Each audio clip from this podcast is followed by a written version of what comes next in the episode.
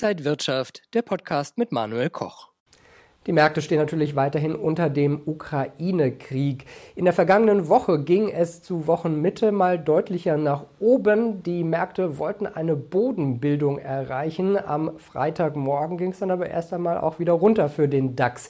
Wie es weitergeht, wie es für Gold und Goldminen und für den Bitcoin aussieht, das besprechen wir heute im IG Trading Talk. Zugeschaltet mit Salah Edine Bumidi, er ist der Head of Markets bei IG. Salah, schön dich zu sehen. Grüß dich, Manuel. Schön, dich auch zu sehen. Salah, du schaust ja gerne auf äh, die Zahlen, auf die Charttechnik auch. Wie sieht es denn momentan da für den DAX aus? Ja, der DAX bewegt sich weiterhin in seiner engen Handelsspanne, schafft es nicht über die 14.500er Marke wirklich nachhaltig durchzuschießen, schützt sich aber auch unterhalb der 14.000, so bei 13.800 Punkten in den letzten Wochen. Wir sehen, dass ja oben an der oberen Begrenzung jetzt langsam ein bisschen Schwäche kommt. Die EZB signalisiert, haben wir letzte Woche noch gehört, dass sie im Sommer bereits schon die Zinsen erhöhen will, endlich. Und das hat auch am letzten Freitag schon den Markt nochmal ein bisschen äh, korrigiert, bleibt dennoch in dieser Handelsspanne. Und jetzt ist es ganz wichtig, aus charttechnischer Sicht haben wir bereits im März die leichte Erholung im DAX gesehen, bewegen, konsolidieren gerade in diesem Bereich 14,5 bis 13,8, das ist ein bisschen größere Handelsspanne, brechen wir nachhaltig oben aus.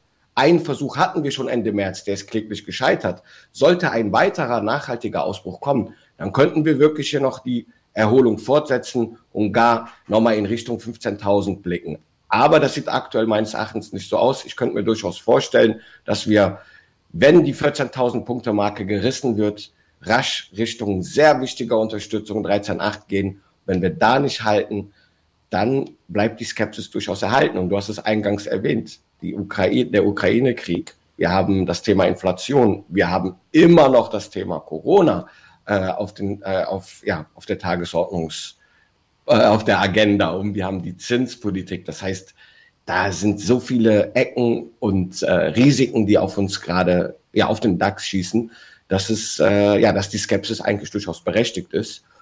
Und äh, Euphorie, die ist ein bisschen verflogen. Letzten, die letzten Jahre hatten wir ja eine klasse, eine wunderbare Euphorie an den Aktienmärkten und diese Rotationsbewegung nimmt jetzt mehr und mehr Lauf. Glaubst du denn, dass wir erst einmal eher tiefer gehen oder dass äh, die Bodenbildung jetzt weiter vonstatten geht und dass wir wieder höher gehen können? Äh, ich bin eher aus charttechnischer und fundamentaler Sicht gehe ich davon aus, dass wir eher noch mal in Richtung 13.8 kurzfristig gehen. Äh, wir schaffen es auch, wichtige Glättungslinien an der Oberseite nicht zu durchbrechen. Die Pullbacks, die Rückkehrbewegungen an diese gleitenden Durchschnitte werden gerade als Verkaufssignale gesehen und der Markt wird dann immer wieder gedrückt, der DAX. Und daher denke ich in dieser aktuellen Ausgangslage, dass die Tendenz eher wahrscheinlicher ist, dass wir nochmal die 13.8 nochmal anreisen. Viele Anleger haben gerade zum Beginn der, des Ukraine-Krieges äh, den sicheren Hafen Gold angesteuert, äh, zeitweise mal kurz über der 2000er Marke pro Feinunze, aber das wurde nicht nachhaltig gehalten. Jetzt sind wir wieder darunter. Es gibt auch in dieser Woche, in letzter Woche, äh, Analysten, die gesagt haben, sie erwarten eigentlich, dass Gold Ende des Jahres höher stehen müsste. Wie siehst du Gold? Äh, wir sehen, dass der Goldpreis, oder ich sehe, dass der Goldpreis durchaus sein Momentum weiter anhält. Wir sind in ein, eigentlich, es ist der sichere Hafen und er hat sich auch bestätigt in diesem Jahr. Seit Jahresbeginn durchaus eine sehr gute positive Rendite bis dato. Charttechnisch sind wir immer noch in einem Aufwärtstrend, der mit den Risiken, die gerade im Markt noch sind, durchaus noch anhalten kann. Und wir können durchaus nochmal das Allzeithoch erreichen oder zumindest testen in diesem Jahr. Was auch sehr auffällig ist, ist natürlich, dass, wenn der Goldpreis steigt, dass es wieder lukrativer wird, für Goldminenaktien nach ja, Minen wieder aufzumachen, Gold nach Gold zu schürfen, denn das durchaus äh, ist eine aktuell lukrative, interessante Situation, Ausgangssituation. Und da hast du auch den Chart der Woche mitgebracht, Chart of the Week. Da geht es um Goldminenaktien. Was können wir denn hier genau sehen?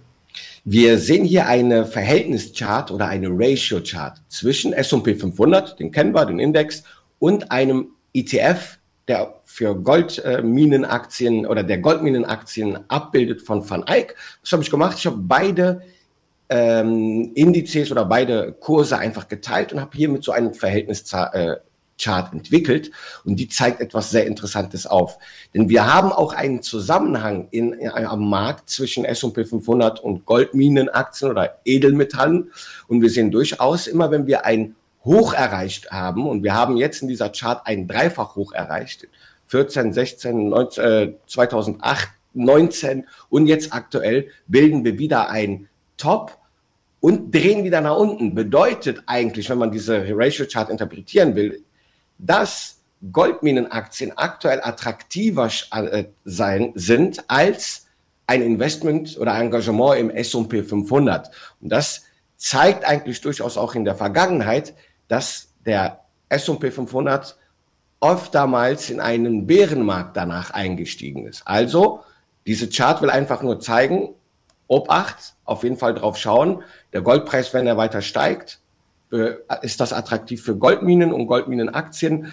Mit steigenden Zinsen fallen natürlich oder haben wir eine, einen Druck auf Aktienmärkte. Und wenn diese wenn dieses Szenario sich weiterentwickelt, dann könnten wir wirklich hier dieses Dreifach-Top als Indiz dafür nehmen, dass wir sogar diesen Trend, den wir aktuell sehen, also diesen fallenden Trend sogar noch weiter fortsetzen und Goldminen und äh, Gold durchaus hier dann attraktiver sind als der S&P 500 beispielsweise. Eine Zeit lang äh, galt äh, zumindest auch der Bitcoin als sicherer Hafen. In der Ukra Im Ukraine-Krieg haben wir das nicht gesehen, dass viele Anleger jetzt da reinsteuern. Von den Hochs im vergangenen November sind wir auch deutlich entfernt. Jetzt liegen wir bei knapp über 40.000 US-Dollar pro Bitcoin. Ähm, ich habe gerade gelesen, einige Erwartungen, dass Analysten den Bitcoin noch zu Jahresende bei 80.000 US-Dollar sehen. Das wäre ja schon eine Verdopplung ganz ordentlich und auch ein neuer Rekordwert. Wie bist du für den Bitcoin aufgelegt? Übergeordnet sind wir dennoch in einem bullischen Aufwärtstrend. Auch wenn wir seit November diese Korrekturbewegung begonnen haben, hat der Bitcoin die 28.000 US-Dollar-Marke an der Unterseite nicht preisgegeben. Das war für mich das wäre für mich ein Indiz, dass wir ein tieferes Hoch gebildet hätten und somit eigentlich diesen übergeordneten Abwärtstrend vorerst verlassen würden auf Wochenbasis. Das ist nicht passiert. Zu Jahresbeginn haben wir uns da retten können und einen neuen Aufwärtstrend eingeleitet. Ich will vielleicht kurz zur Ukraine, ähm, zum Ukraine-Krieg um Bitcoin etwas zu sagen. Zum Ausbruch am 24. Februar haben wir, als die Verwerfungen am Markt waren, hat der Bitcoin wirklich nicht sich als sicherer Hafen be beweisen können. Gold, US-Dollar, Schweizer Franken, die Klassiker, die haben hier das Rennen gemacht. Aber nach einer Woche beziehungsweise zwei Wochen konnten wir durchaus sehen, dass der Bitcoin stark wieder im, in diesem Zeitraum profitieren konnte, zeitweise sogar über 20 Prozent im Plus war. Das heißt, ich will jetzt nicht sagen, dass der Bitcoin ein sicherer Hafen ist. Er ist noch viel zu jung, müsste sich auch noch etablieren dafür. Ja, aber wir können noch nicht sagen, ob es durchaus ein, ein Asset ist, was manchmal bei Unsicherheiten wirklich angefahren wird oder ob das überhaupt gar keinen Zusammenhang hat. Kann ich noch nichts sagen, aber ist durchaus interessant, dass wir hier doch im Anschluss dann äh, eine Erholung im Bitcoin gesehen haben. Das hat auch vielleicht fundamentale Gründe, Sanktionsgründe, in Russland, dass da vielleicht die Attraktivität oder die Nachfrage nach Kryptos durchaus gestiegen ist. Aber aktuell haben wir die 40.000 US-Dollar-Marke im Griff. Der Aufwärtstrend wird weiter aufrechterhalten. Und aus charttechnischer, charttechnischer Sicht bin ich im RSI, im Oszillator, den ich mir anschaue. Da liegen wir genau an meiner Grenzschwelle von 48,5. Wenn wir es schaffen, drüber zu bleiben, bleibt die bullische Tendenz erhalten. Und dann ist durchaus bis zum Ende des Jahres 81.000 US-Dollar möglich, weil die Volatilität und die Preisfluktuationen im Kryptowährungsmarkt durchaus schnell in den Markt kommen können, Kursrenditen hier schnell nach oben oder nach unten anziehen oder fallen. Deswegen ist es jetzt keine aus der Luft gegriffene Einschätzung, durchaus wahrscheinlich. Sala, vielleicht nochmal am Ende auch so die äh, komplette Strategie, die Anleger jetzt vielleicht wählen könnten. Also Aktienmarkt vielleicht eher nochmal äh, bärisch, Gold interessant, Bitcoin vielleicht langfristig auch interessant. Wie sollte man sein Depot da aufstellen zurzeit? Vor dem Hintergrund, dass wir jetzt vor einer restriktiven Geldpolitik stehen, und das wird jetzt auch nicht nur für kurzer Dauer sein, würde ich im Aktienmarkt oder sehen wir schon eine Rotation am Aktienmarkt die mehr so raus aus den Wachstumsunternehmen geht, mehr in Value äh, äh, eine Rotation in diesen, in die Value-Werte geht. Das heißt, ich würde mich jetzt durchaus auch mal darauf konzentrieren, welche interessanten Value-Werte könnte man in dieser Rotation mitnehmen, wenn ich schon länger am Markt partizipiert habe und gute Gewinne in einer Tesla, in anderen Wachstumsunternehmen habe, könnte ich durchaus überlegen, erste Gewinnmitnahmen zu tätigen, um diese dann äh, umzuschichten in Value-Werte. Gold ist durchaus auf jeden Fall auch in diesem sehr unsicheren, volatilen Jahr ähm, eine gute Absicherung, die man im Portfolio haben sollte. Und langfristig gesehen ist, wenn ich schon im Bitcoin bin, würde ich jetzt hier noch nicht sagen, dass die Reise vorbei ist. Ich würde hier durchaus warten.